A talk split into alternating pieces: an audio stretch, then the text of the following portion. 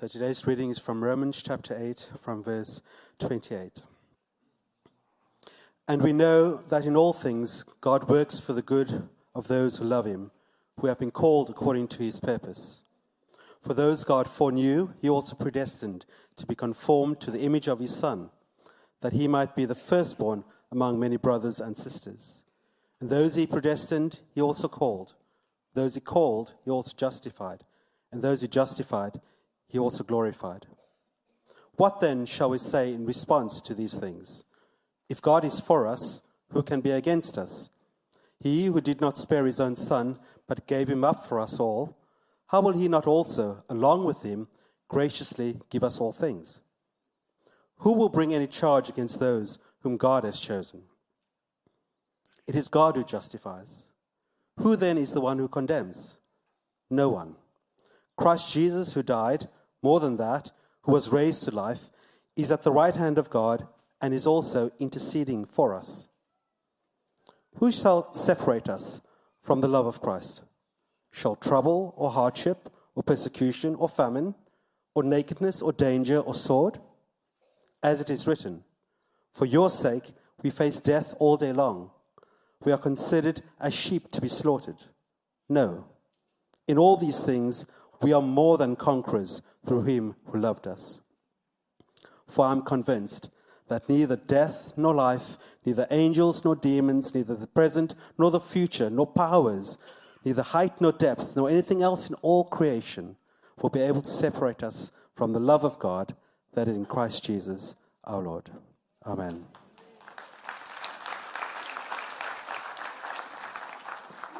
I don't know about you, but I'm exhausted after that Dubai run this morning, eh? Who was with me? Okay, put up your hand if you ran for a run. I didn't quite run, but I, I ran in my mind. And uh, I was exhausted in my mind and very thankful. Oh, we've got some runners here in the front. Hey. And one day, one day, before I leave Dubai, I will do that run in the body, not just in the spirit. Now, you're noticing I've got a, a welcome to those who are online, those in the uh, family, over, family room and in the overflow. Great to have you with us. As those who are in this hall right now, if you're here for the first time, a warm welcome. My name is Ray. I'm one of the pastors here, and what a joy it is to be a pastor of this wonderful church. Now, you're probably wondering, a jacket, Raymond? Well, I'm wearing a jacket today because someone said to me, Really? Do you actually own anything other than a waistcoat, Ray? I said, Yes, I do, and I'm going to prove it this Sunday. Let's pray. Oh, Father in heaven, it's just wonderful to be together. And whether we're online in the overflow room, uh, whether we're in the family room or in this room right now, wherever we are, Lord, gathered around your word to praise your name, to, uh, to hear what you have to say to us. And wherever we are, Lord, in our journey, Lord, we know this is your word for the moment, right here, right now. So give us soft hearts, we pray, in Jesus' precious name. Amen. I'm very mindful that I'm going to touch on the theme of suffering, and it's only one piece of a much bigger piece, uh, puzzle as it were, of Scripture on suffering. So always remember, I'm speaking to one particular truth in it. But I'm also very mindful too that um, uh, I know as I look out and as I ponder those who are online that uh, we, we know the data now. One in every four women, one in every six men, have been sexually abused. And the grief of that runs deep and long, and the scar tissue never leaves you this side of glory. And there, there's a real reality that, that I don't, want to be misheard as trivializing. Um, it is, I, I know that many people who battle with addictions, those who are in jail, uh, there you can track back what broke them was some, some sexual abuse that they were a victim of. And I want to say, wherever you are in that journey, and you, if you're stuck, please come and see one of our counselors because it's one of those areas that we need to walk alongside others and have the grace of God minister to us. Which made me really surprised when a woman once came up to me and she said, Ray, uh, I was sexually abused in my younger days. And she said, I used to see myself as a victim, which she was. And she said, Then I saw myself as a survivor. I thought, oh, that's great. And then she said, But you know what? Now I see myself as more than a conqueror. Wow. I just, I was taken aback. And I thought, that's it. I was a victim. I'm not just a survivor. I am more than a conqueror. In a sense, that's the theme of today's passage. Now you're thinking, Ray, more than a conqueror? I'm struggling to get a job and find a girlfriend. What are you talking about, more than a conqueror? but you know, Romans 8:37, that is the language of scriptures, not just, you know, generals like Napoleon, whose story is being told in the cinemas. Romans 8:37, no, in all these things, and he's actually listing a whole lot of suffering. In all these things, we are what? More than conquerors through him who loved us. Why? Because where it counts, we in Christ conquer because God will have his way in all things. And so we go to probably one of the most famous verses in the Bible, Romans 8:28. And we know, and it's a promise, and we know that in what? All things God works for the good of those who love him, who've been called according to his purposes. Now, warning, eh, eh, eh, this is the most misapplied verse in the Bible and misunderstood verse in the Bible. So let's tune in a little bit further. It's certainly the most misapplied verse. Um, please do not quote this verse to someone who's just lost a loved one. I know, I know you, you know, you, your husband's died, but you know, God works in all things. You'll be right. Uh, I say this, but I'm a hypocrite because last week I was uh, talking to uh, one of our staff members, Susan, and her and her husband uh, uh, bought a car. And uh, they drove it out of the showroom and into the basement of their apartment. Uh, and then when uh, woke up the next morning, and sorry, the photo, I think we've got a photo coming on. That's her brother, not her husband. And um, I got in trouble last week. Everyone got confused. Anyway, so it's great. And then they drove, and then they wake up the next morning to discover that the car was in water, drowning in water after that big storm that we had. And I started saying to her, well, you know, Romans 8.28, God works. And, and I thought to myself, shut up, Ray. weep with those who weep is what we do. But it's also a most misunderstood verse in the Bible. Because God is working in all things. You know what that means. That's got to include the pain of life, not just the pleasures of life. The answered prayer, the many answered prayers, but also the prayers that aren't answered in the way we would like them to be answered. This is not a promise for Disneyland Christianity. Now, the temptation when suffering comes is that you will be tempted to think God is not in control or He's not good. And both of those things are a lie. God is personally at work in every situation in life. Nothing happens outside his will. Lamentations 3 says it. Who can speak and have it happen unless the Lord has decreed it? Is it not from the mouth of the Most High that both calamities and good things happen? Whoa. Now, God doesn't stand behind every event in exactly the same way. He is never the author of evil and sin. But He is working in all things.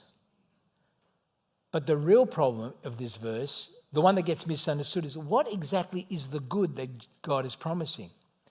And this is where the verse gets misunderstood. And you think, well, what is the good? Well, always read words in their context. So you go to the next verse and it'll tell you what the good is. Romans 8 29. For those God foreknew, he also predestined to what? To be conformed to the image of his Son, that he, Jesus, might be the firstborn among many brothers and sisters. Ah, so the good there is what? To be conformed, to be shaped, to be more like Jesus. That's the good that God has in mind. It's not if I miss out on that job, I'm necessarily going to get a better job. Maybe yes, maybe no. No, God's stubborn commitment in your life is to have every event shape you to be more like Jesus in the pain and the pleasure. That's the promise. That's the highest good. God is the great recycler. He turns the pain of this world into the fruit of the Spirit, like patience and self control. He turns the sins of people, even, into the praise of God. There is no force field protecting us from the bruises of life. You know that from the moment you're born. But God has, and we don't know why suffering is unevenly distributed. That's a mystery. But God has, in his loving father role, entrusted a quota of suffering to each and every one of us with that explicit purpose to shape us to be more like Jesus. I'm not saying this is the only reason for every event in your life, but what I'm saying is this is the reason for every event in your life. Malcolm Muggeridge, a former atheist journalist, said this Everything of value I've ever learned in life has come through suffering. Now, I think he's exaggerating a bit because, you know, I have tasted of the goodness of God in answered prayer and I've learned so many things there. But boy, you know, you think about the shaping of your character. I bet you every key lesson in your life generally has come through suffering. It certainly has for me. Now, it doesn't happen without a quota of tears, it doesn't happen automatically. But if we let suffering do the work God has for it to do, it will make us better instead of bitter. And if perhaps you're bitter right now, and I've just been reading Ruth about her mother in law, Naomi, and how she was unapologetically described as bitter because she kind of got stuck in the suffering and couldn't see beyond it. Now, I've had a quota of suffering, not like some of you, certainly not like Joni Eareckson Tada. And she, she's lived more than half a century in a wheelchair from a diving accident where she broke her neck. This is what she says. It's an extended quote, but it's so good I'm going to read it. She said this I'm the lady with the broken neck. And at first, I had the hardest time trusting God with Romans 8:28. I couldn't imagine that the good God wanted to do in and with my life would ever, ever outweigh the grief, the tears, the disappointment of losing use of my arms and my legs. It was unthinkable. And I began to hold, as I began to hold fast to Romans 8:28, I prayed, Oh, Jesus, this is your promise, not mine. You said you can do this. I'm going to take you at your word. I'm, I'm going to stop bad mouthing my diving accident as though it were the worst thing that ever happened. I'm going to stop playing the victim, drawing on people's sympathies. I'm going to stop blaming you for even allowing my accident. Okay, no more complaining, God. Frankly, I, I had to finally believe that God's idea of good, brackets, you know, using my disability to make me more like Jesus, friend, I had to believe that that was more desirous than walking. I had to desire the life of Christ in me more than having use of my hands. Could I do it? Could I believe it? And what did she say? I decided yes. Not just a victim. I'm not even just a survivor. I'm more than a conqueror. Now, Joni can say that, I think, because she knows God's big story. Because our little story is always wrapped up in God's big story. And here are five big words that describe God's story on a big canvas. Romans 30. It's the next verse. And those he, God, predestined, that is, chose, he also called. Those he called, he also justified, forgave. Those he justified, he also glorified. This is the one history lesson you've got to get right. Before it's about me, it's about he. He foreknew, that is, he set his affections upon me and you before time began. He predestined, that is, he chose. He says, You'll be coming home with me on the last day, way back before time began. He called me. That moment you came to Him is because He called you. He justified you, treated just as if you never sinned, and He glorified you, so certain of it, He can speak of your place in heaven as though it's already happened. This is God's story from eternity to eternity, from everlasting to everlasting, from grace to grace. It's a story of absolute assurance. There's no fallout. Those He chose before time began are those whom He will glorify at the end of the age. This is a love we don't deserve. This is a love we can't lose. And into this story, is Joni's story and your story and mine. In this great plan of God, we're on a road to glory, and nothing is going to stop God from making that happen. Because God not only wants to save us, He wants uh, to shape us to be more like Jesus, His Son. That's the highest good for Him.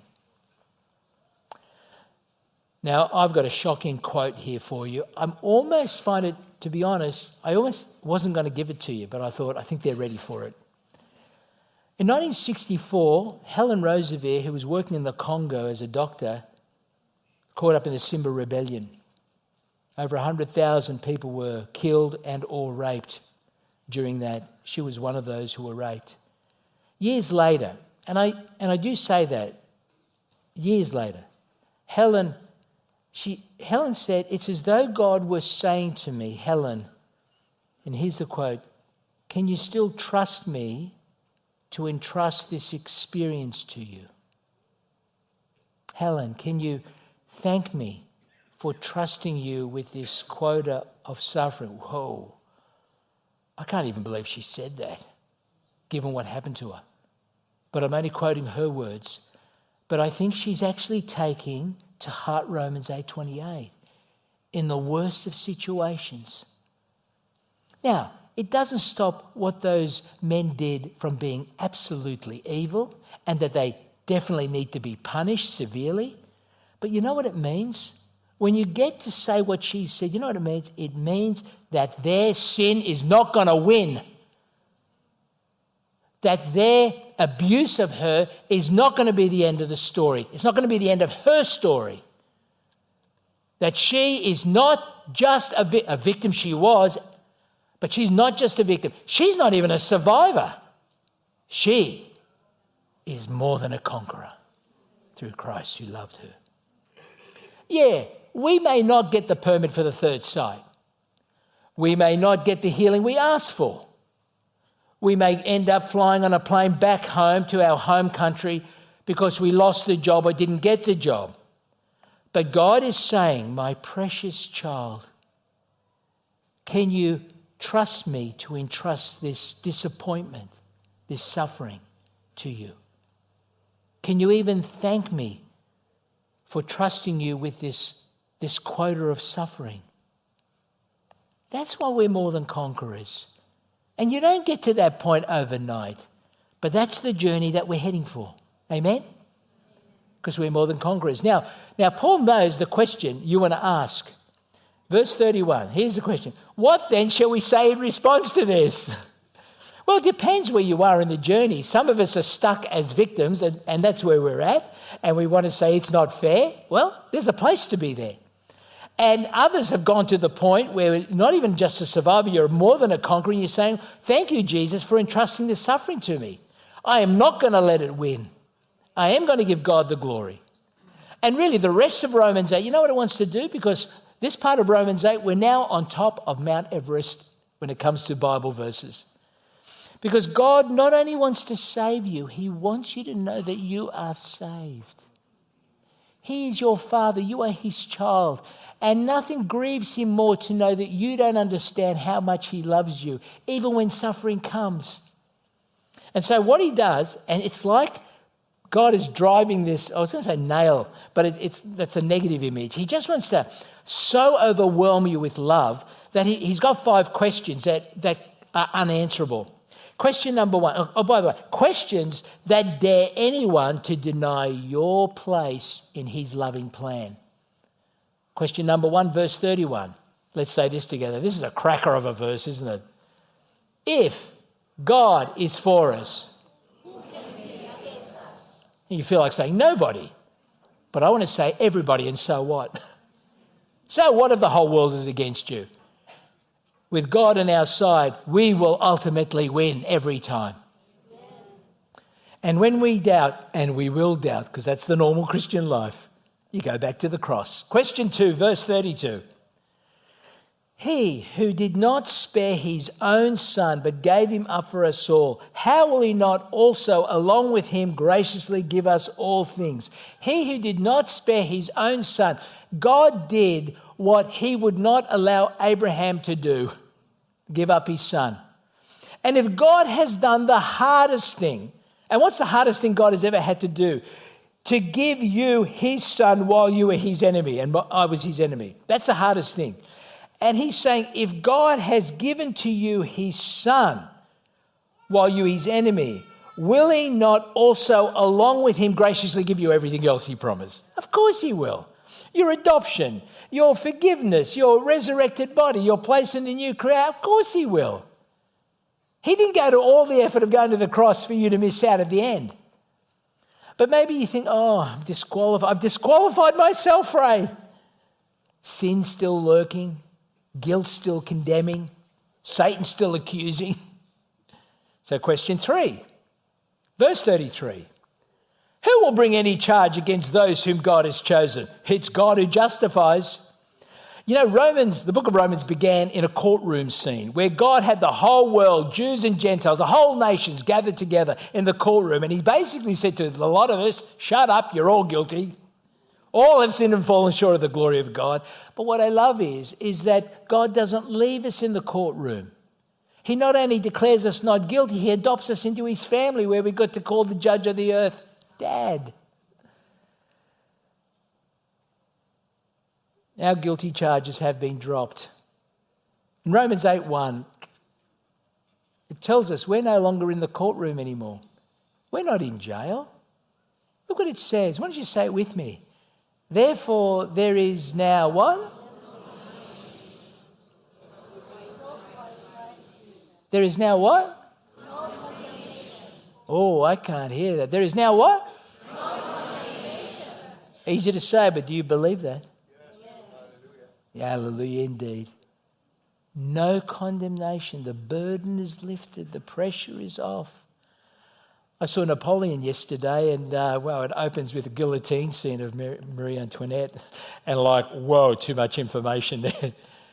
but the blade of the guillotine of God's judgment is gone. It's gone. And what I love is there is now no condemnation. I know exactly what God thinks of me. And He is for me, not against me. He's for you, not against you. That the God who has personally chosen you has chosen you to forgive you. Who has the right to condemn you? That's the question. Satan doesn't have that right. I mean, don't let Satan win a battle when he's already lost the war. At the cross on that first Good Friday, he was stripped of his weapons, he was disarmed, he was humiliated at the cross. Satan may know your past, but you know his future. Satan, you, Satan may know your past sins, but you know his future. While you're heading for heaven, he's heading for hell. You may need to remind him of that occasionally. Satan can't condemn you on the last day. Don't let him condemn you today. Don't let him do that. He has no right to do that. You're a child of God. And by the way, non Christians actually, they don't have a right to condemn you on the last day either. They may say, I thought you're supposed to be a Christian. And they've got a point. you know, when they kind of describe our sins. And we do sin, and we're not, our walk and talk doesn't always match. And it always, and it, it would, and it should always grieve us because it always grieves the Spirit of God. And we have lots of regrets. But my friends, we do not have a spirit of slavery to punishment to sin. We have a spirit of sonship that cries out, Abba, Father. In Christ, you've heard me say this before, in Christ, you can't make God. You think, is that right? Yeah. When we talk about Jesus dying for your sins, that's what we're talking about. God, Jesus, had taken upon himself God's wrath. The cup is now empty. There's no, ang- there's no anger left to pour out on you. Why? Because it was poured out on his son at the cross once and for all. Wow. How good is this? Aren't you glad you turned up for church today? And by the way, you're not entitled to condemn you either. Who made you judge? How dare we condemn ourselves when God has chosen to forgive us? We need to give ourselves a good talking to, don't we? Every morning you need to look in the mirror and say, There is now no condemnation in Christ Jesus. That'll get you up in the morning. Still not satisfied?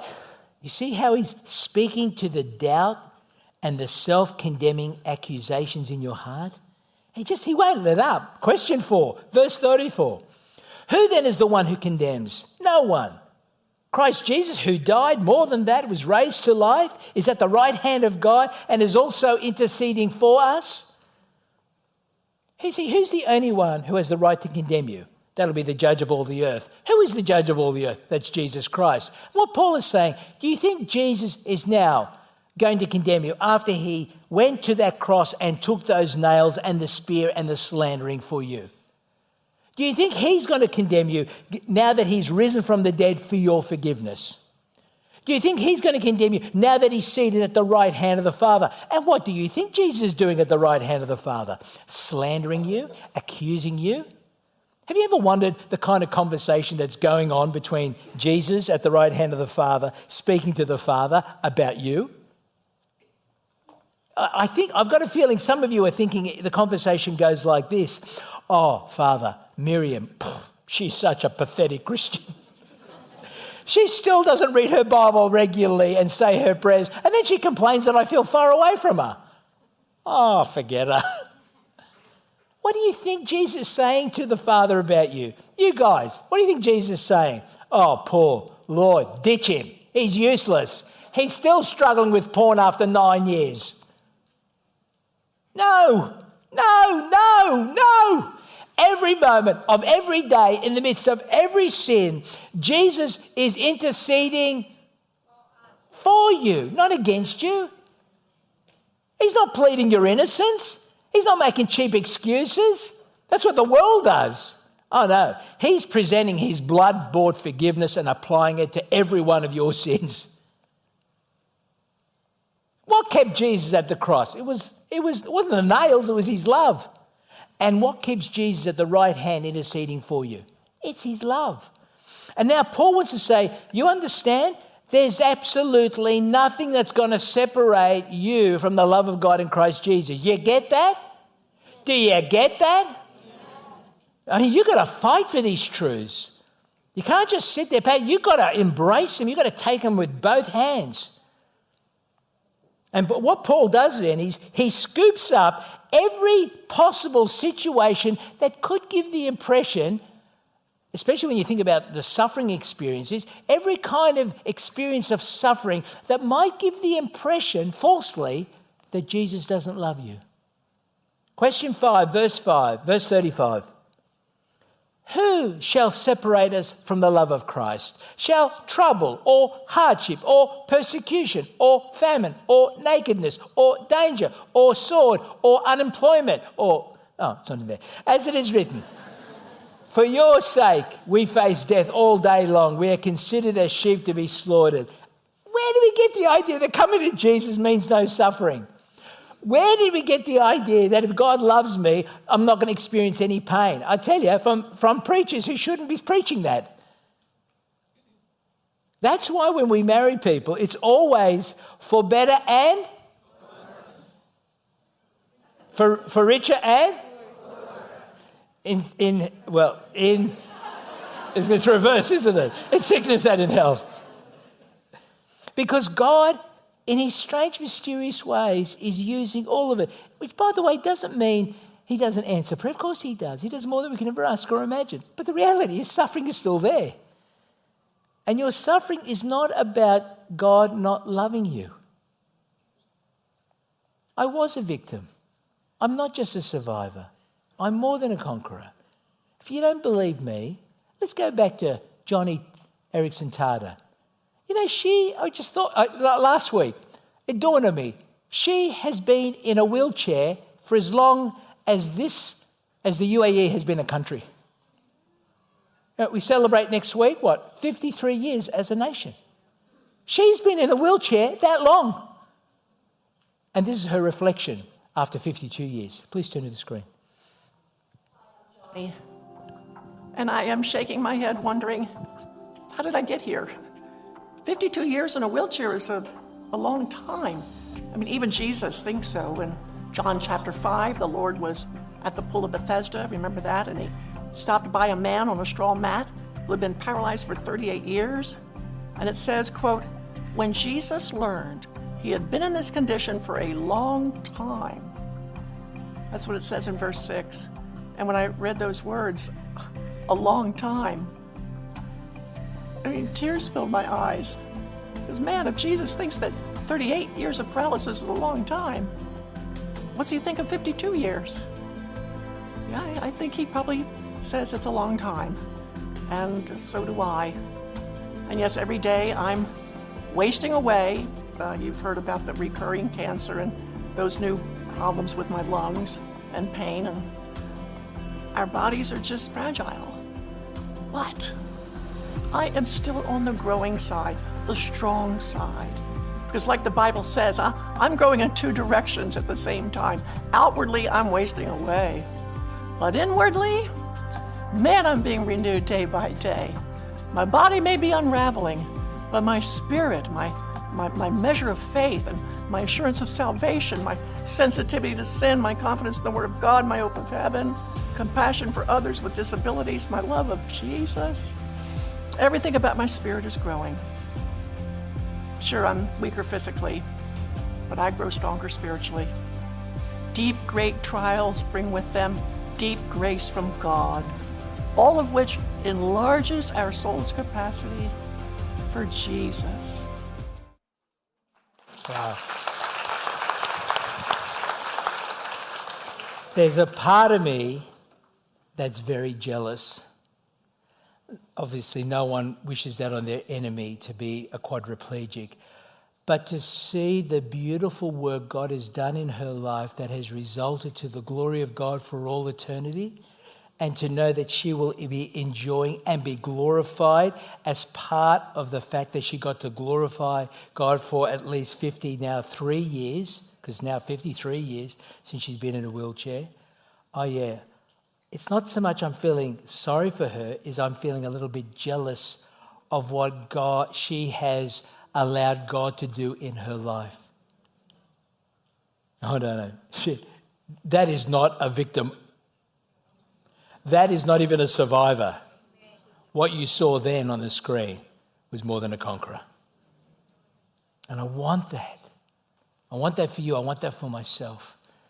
And that's how Paul ends. Listen to the confidence in which the Apostle Paul speaks for himself that he wants for you. Verse 37 No, no, in all these things, good and bad, we are more than conquerors through him who loved us. For I am convinced that neither death nor life, neither angels nor demons, neither the present nor the future, nor any powers, neither height nor depth, nor anything else in all creation, finish the sentence, be able to separate us from the love of God that is in Christ Jesus our Lord. Neither death nor life, die young, die old, either way we die in Christ and his loving arms are wrapped around us Neither angels nor demons. I tell you, hell will freeze over before Satan will be allowed to level one accusation against you. Neither the present nor the future. In Christ, our future holds no surprises, and our present holds no fears.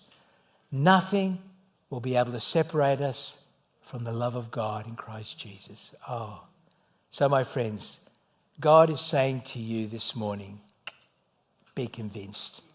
I want you to be convinced that I not only saved you, I want you to know that you're saved. I wonder if you can say with Joni those three sentences. I know she didn't quite say them this way, but I'm going back to how I started. You know, I was a victim. I'm not just a survivor. I'm more than a conqueror. I know we're all at different points. That's okay. Life is about being on a trajectory. but I wonder I wonder if you could say, as though it were a prayer and a declaration with me, together, I was a victim. I am not just a survivor, I am more than a conqueror. May this be true for all of us. Let's pray.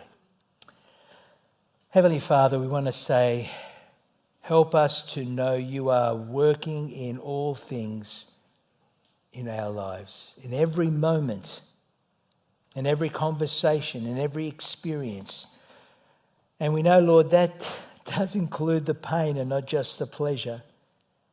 And we also know, Lord, you're not only in control, but you're actually driven by this commitment to do us good. But Lord, we pray, help us to believe. We know it is a good thing to be relieved of suffering. And we know you're a God who can answer the prayers of your people and relieve that suffering. But we also know, Lord, that there is a greater good. That it's when suffering is allowed to do its work in our life and we become more like Jesus. And so we want to praise you, Father, that you not only want to save us, you want us to know that we're saved, loved, chosen, adopted. And you not only want to save us, but you want us to be shaped to be more like Jesus. Today, Lord, there are those who have not yet said yes to you and today want to say yes to you for the very first time. They may be watching online. They may be in the overflow in the family room. They may be here in this hall now. Father, help them, Lord, to know how much you love them through Christ Jesus. Help them to know, help us all to know that nothing and no one can separate us from the love of God that is in Christ Jesus. And we pray this in Jesus' powerful, loving name. And all the saints said, Amen. Amen. Amen.